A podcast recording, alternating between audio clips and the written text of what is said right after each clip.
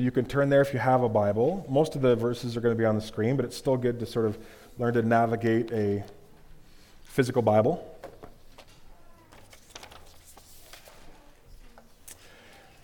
We're continuing our series through the book of 1 Samuel. Um, the, the book, the 1 Samuel, focuses on three main people the prophet Samuel, then Israel's first king Saul and his failures, and then the anointing uh, of his successor, the shepherd boy David, and David's rise to power. It's a really fascinating character study, has amazing lessons. I'm trying to cover about a chapter a week, but it's, it's very, very difficult because uh, a good chunk of my time is trying to figure out what to cut and what to not go into. They're really dense, rich chapters. Last week, we've kind of re-entered the series and we just crept into chapter 27 and we just looked at verse 1. So I'll be finishing with chapter 27 today. But just to review, because verse 1 is so pivotal to the whole chapter, in that first verse of chapter 27, we read David thought to himself, One of these days I'm going to be destroyed by the hand of Saul. So the best thing I can do is to escape to the land of the Philistines. And then Saul's going to give up searching for me anywhere in Israel, and I'll slip out of his hand. And we talked about how this is David, in a sense, giving up. He doesn't talk to God, doesn't talk to other people. He just says to himself, he whispers this lie that isn't actually true, but it's taken hold in his heart. And now we see him repeating the failures of not just Saul, but many of the previous leaders in Israel, which is he's doing what seems right in his own eye. He's doing his own calculus and saying, well, I think this is what I need to do. And that first verse alone revealed real, two really important truths. The first is that following God is not easy, staying faithful to God's call is not easy, and weariness is really powerful. And what you see in verses 2 through 12 is where weariness takes David. And the details might be different because the names and the places are a little bit different, but there are some pretty universal patterns here of where um, weariness can, can attempt us, the paths, the dark paths that weariness can lead us down. In verses 2 through 12, sorry, sorry 2 through 6, driven by this weariness after years of being on the run from Saul, we see David fleeing to Gath and pledging allegiance to the Philistine king Achish. So the dark colored area there is um, region, regions in uh, Israel that were inhabited by the Israelites. And then you remember on the coastline were the Philistines. And in between, there was this lowlands called the Shephelah. And so when we read David goes to Gath, that should kick in a few things. That should kick in, oh, he's left Israel. He's gone over into one of the main capital cities of the Philistines. Gath is also famous because that was the hometown of Goliath that David slew. And broadly speaking, symbolically, this land of Israel was meant to be a kingdom of priests to God. It was meant to be a kingdom of God on earth, a light to the other nations. And the Philistines, in their culture, represented the kingdoms of this world, kingdoms built around idolatry and where might makes right, and um, violence and oppression and greed and all of kind of the vices turned up to an 11 out of 10. And so when David is leaving Israel, there is this movement where he is fleeing not just the land, but symbolically, he's fleeing God. He's fleeing his own calling. God has not called him to run to the land of the Philistines, but David is doing it out of desperation. He's collapsing into self preservation. He doesn't see a future for him in Israel. Even though God has delivered him time and again, he's giving up and he's going into enemy territory. Verse 3 David and his men settled in Gath with King Achish. Each man had his family with him. David had his two wives. Um, notice David's weariness doesn't cause simply David to defect and to turn his back on God. David actually brings a whole group of people into Philistia with him. And again, symbolically, that's, that speaks a lot to the dangers of the fact that you know, when a leader is weary, when a leader the decisions a leader make has an outsized effect on the community that they're a part of. And that's why it's really important for leaders to make sure they're cultivating a deep and sincere and rigorous walk with God holistically. Because there's more at stake that we might realize. We as a leader might think, well, yeah, I'm, I kind of know, I'm I'm not doing this thing wholeheartedly. I'm kind of going through the motions, but, you know, no one kind of sees it, and it's fine. Things are, church is happening, Bible studies are running. But actually, what is happening is we're drawing people, sometimes without their knowledge, into a, away from God. Verse 4 when Saul, sold, uh, when Saul was told that David had fled to Gath, he no longer searched for him. Now, in verse 1, what was David's hope? He's taking action. What does he hope happens? What does David want to happen? Why is he fleeing to the, the Philistines? Yeah, and what is he hoping happens if he leaves? that Saul's going to stop searching. What does Saul do? He stops searching. In the short term, this has to feel like a huge win for David. I got what I wanted. My plan's working out. It's happened exactly as I thought it would happen.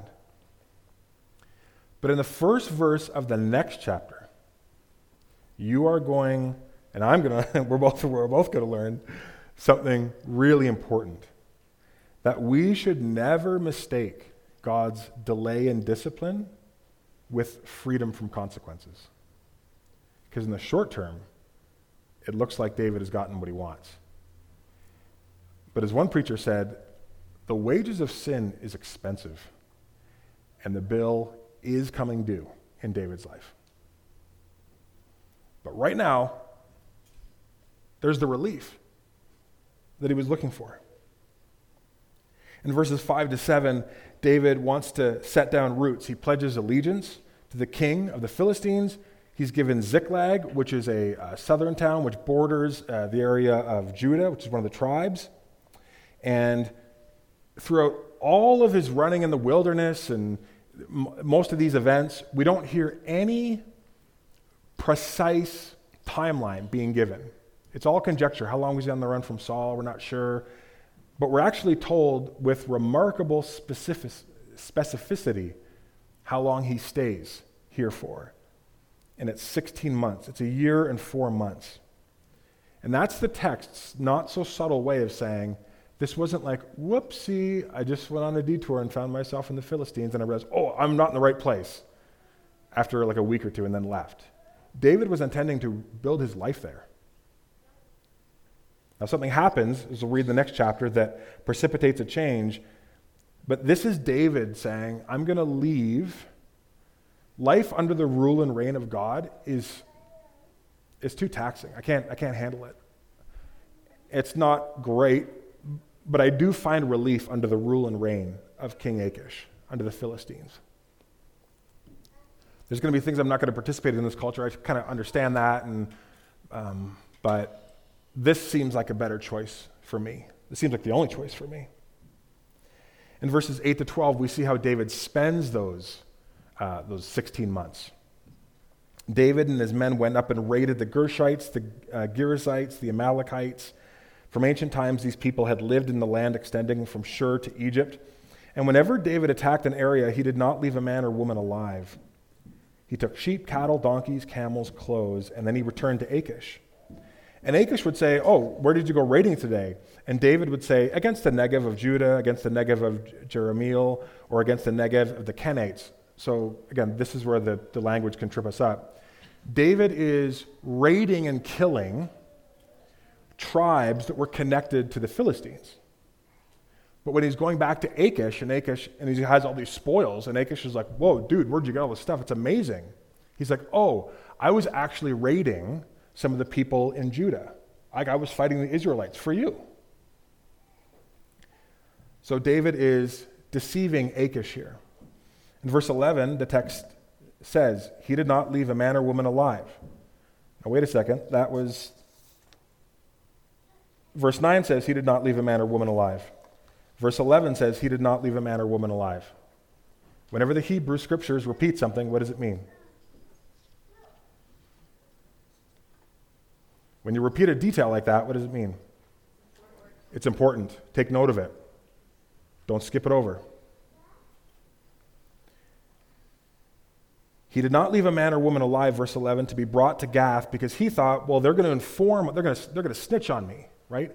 If I'm actually killing people who are friendly to the Philistines, and even one gets back to the king and says, David's been lying to you. He's actually not fighting Israel. He's fighting, he's undermining your kingdom.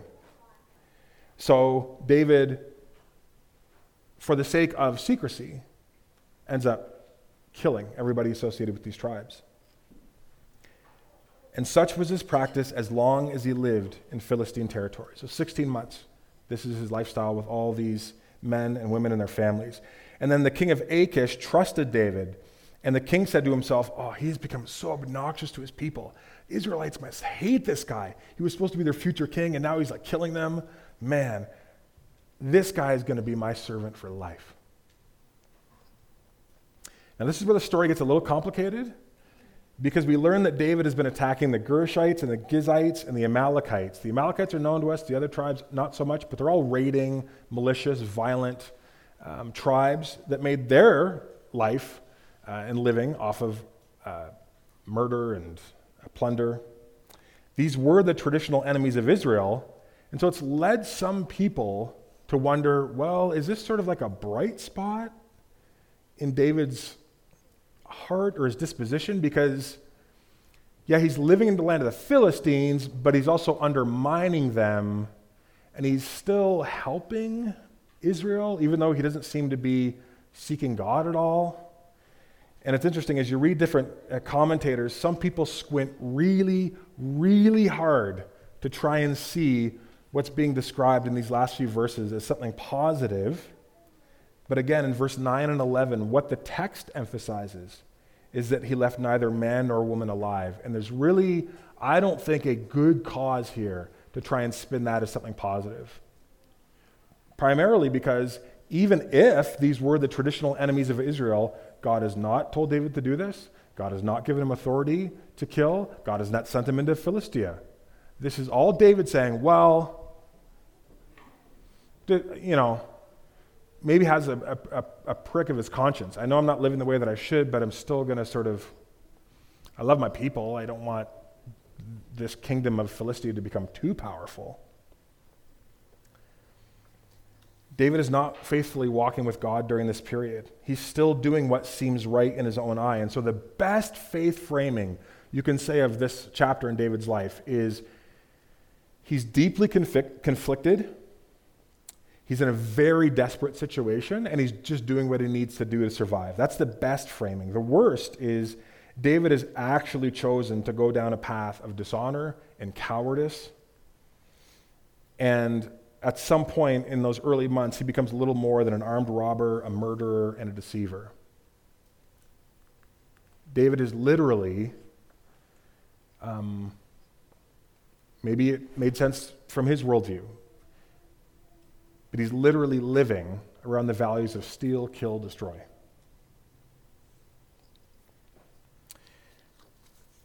Here are some pastoral reflections from this text, and I'm going to dovetail with last week. Weariness is powerful. Weariness is really, really powerful because it can invite us into some very dark places that if we were in a better space, we would never entertain going, never entertain doing, things we'd never entertain saying. But after years of weariness, those same dark paths can look kind of reasonable sometimes, maybe even preferable. Because what weariness does is it actually amplifies temptation. We're all tempted in ways big and small, probably every day, but when we're weary, it just feels like those temptations are surround sound, 8K high definition and they amplify our temptation to forsake God, to forsake the calling God has in your life, to forsake God Himself.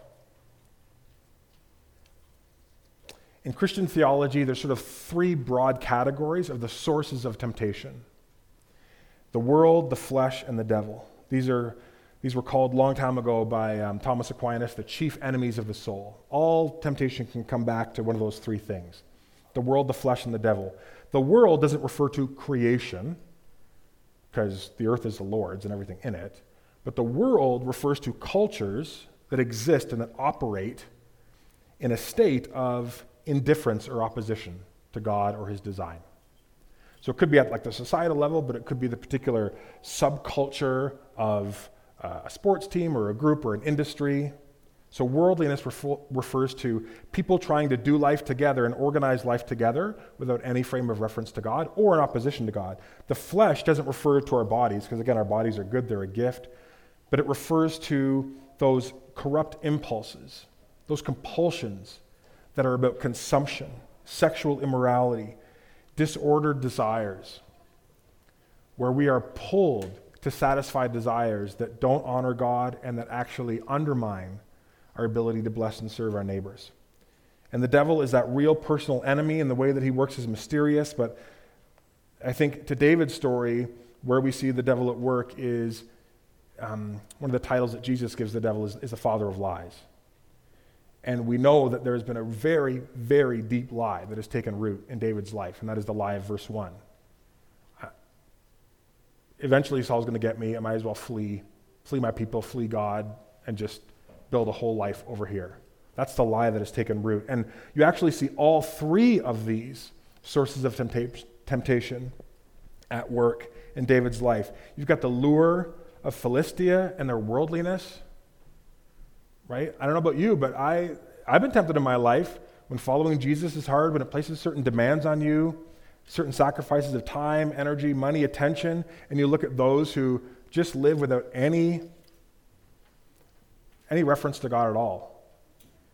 And I've been tempted to think, oh, that'd be such a nice way to live, to not have to concern myself with growing and learning and humbling myself and giving and serving. I could just structure life around what was what worked for me. That's tempting. David is lured by that. His fleshly desire to compromise an honorable, godly standard. And we see David giving in to this fleshly desire that says, you know what?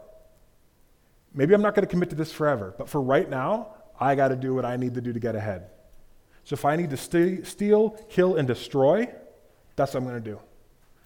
So that's a desire that comes up within him that he justifies. He doesn't take it to God. He doesn't repent of it. He doesn't confess it to God. He just simply he baptizes it in a sense. He says, "This is right for me right now. I'm not going to say no to these things because the present circumstances dictate that this is just what I need to do to survive." And again, all of this comes out of this devil's lie that had taken root in his heart and again, this is why it's so important to guard against weariness. Everybody in this room, and I say this as someone who hasn't done a good job for much of my life, because weariness opened the door for not just one, but all three of these sources to really lock in and, and dig their claws in. And once that happened, it seemed more than reasonable to David that he should flee to Philistia, start a new life, abandon his calling, abandon his God. So we talked about ways that you can guard against weariness last week. If you weren't here, please go and re-listen to that message and put, start to put some of those things into place in your life. The second thing that I want us to notice um, is that even the anointed f- flee from God. David is anointed by God. He's had amazing experiences of God. He's slayed giants. God has delivered him time and again, all the way from when he was a shepherd boy to when he was in the wilderness. He's had deep, intimate connections with God. And yet he still found himself at a place in his life saying, I think I'll just walk away from all this. So there's a real warning, but also encouragement that if you find yourself weary and tempted to go down a path that you think, I would, I've never thought about going down a path like this before. What, what's going on? You're not the first. David's not the first to experience this. He won't be the last in Scripture. Even people who walk with God in a powerful way have moments of deep doubt, resignation, are tempted to say, I don't know if I can do this anymore. I don't know if I want to live under the rule and reign of God anymore and the demands those place on me. I'd like the freedom that comes from just being able to do what seems right in my own eye. And maybe you're there this morning.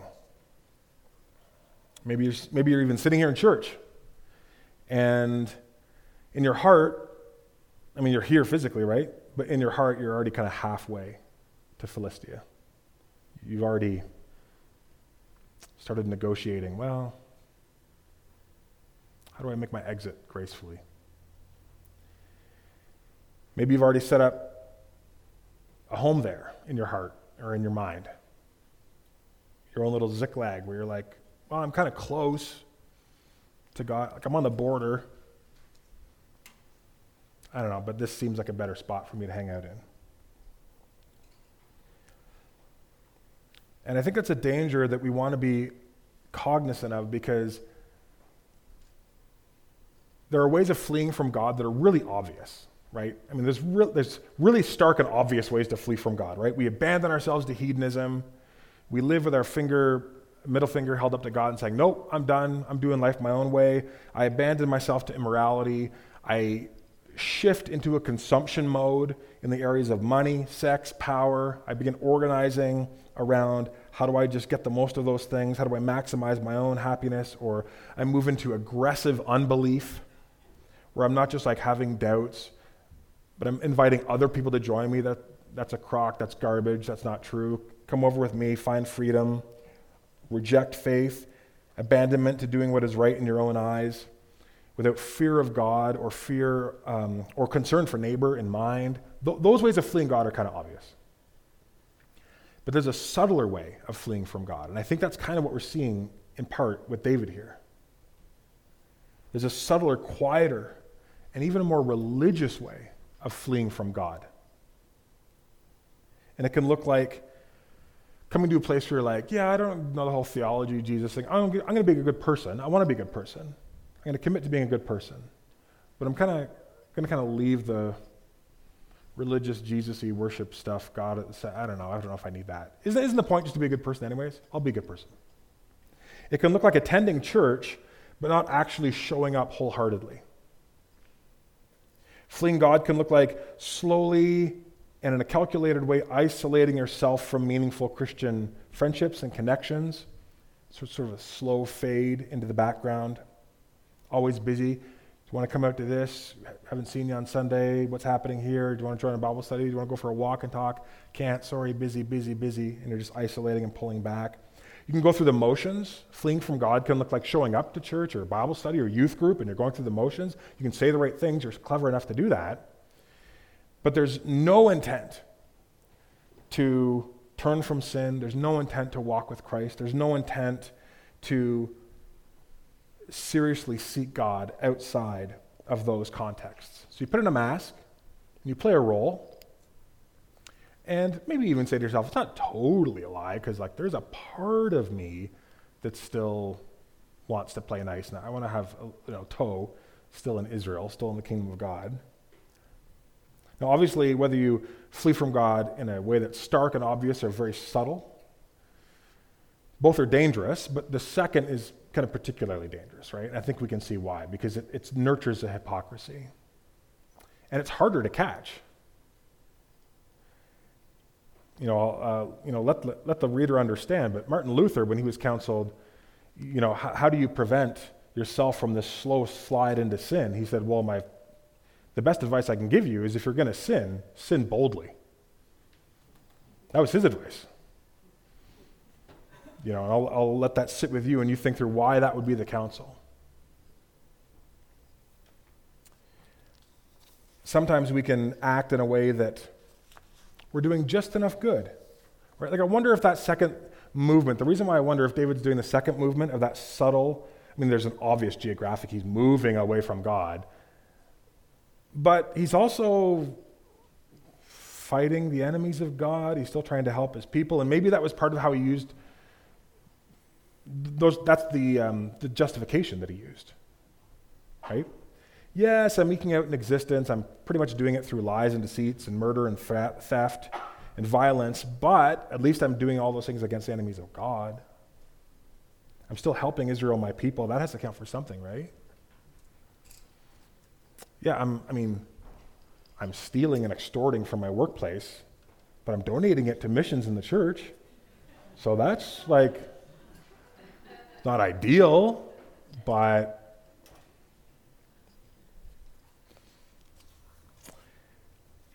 So I don't know who's running from God this morning.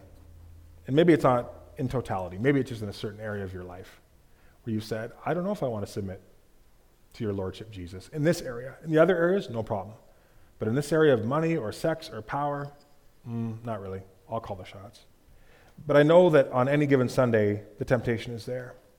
And I don't know what's pushing you away from God or what's pulling you towards a way of life that you know is destructive, that you know is dishonoring to God, dishonoring to Christ.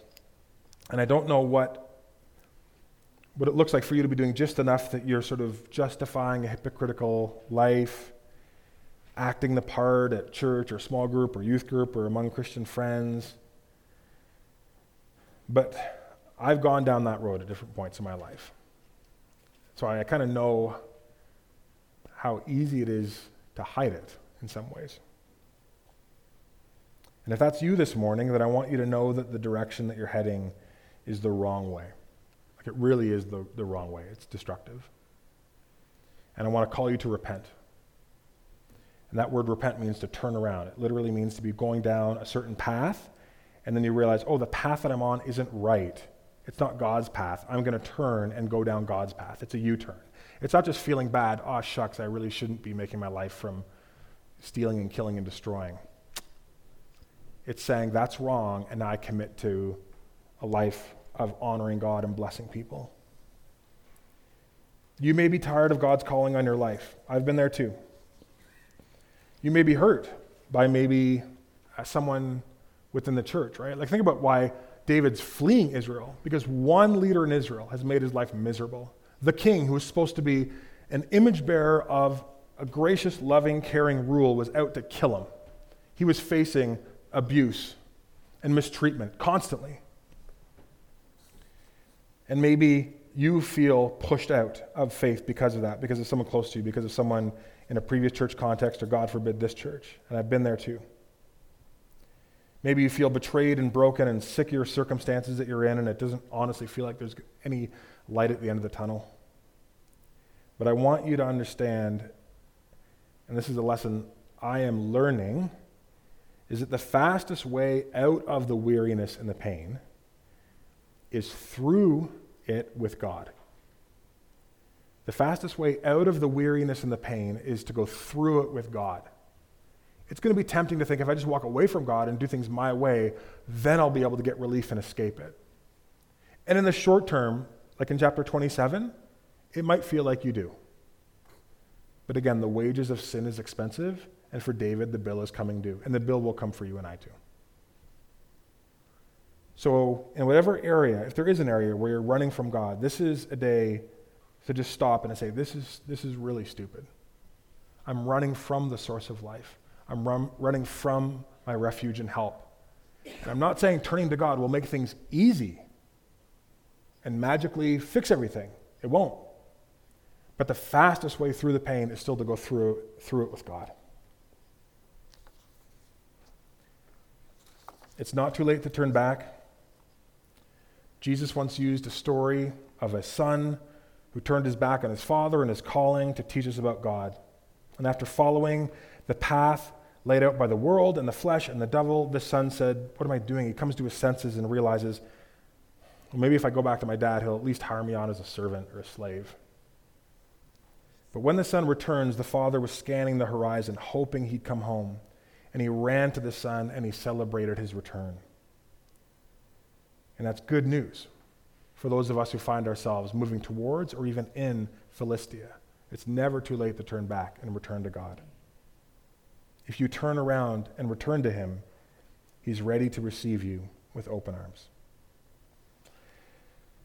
I'm going to pray, then I'm going to invite you to stay seated and reflect or sing quietly this next song, which I think speaks to this call to return to God. So let me pray, and then I'll invite AJ to play the final song.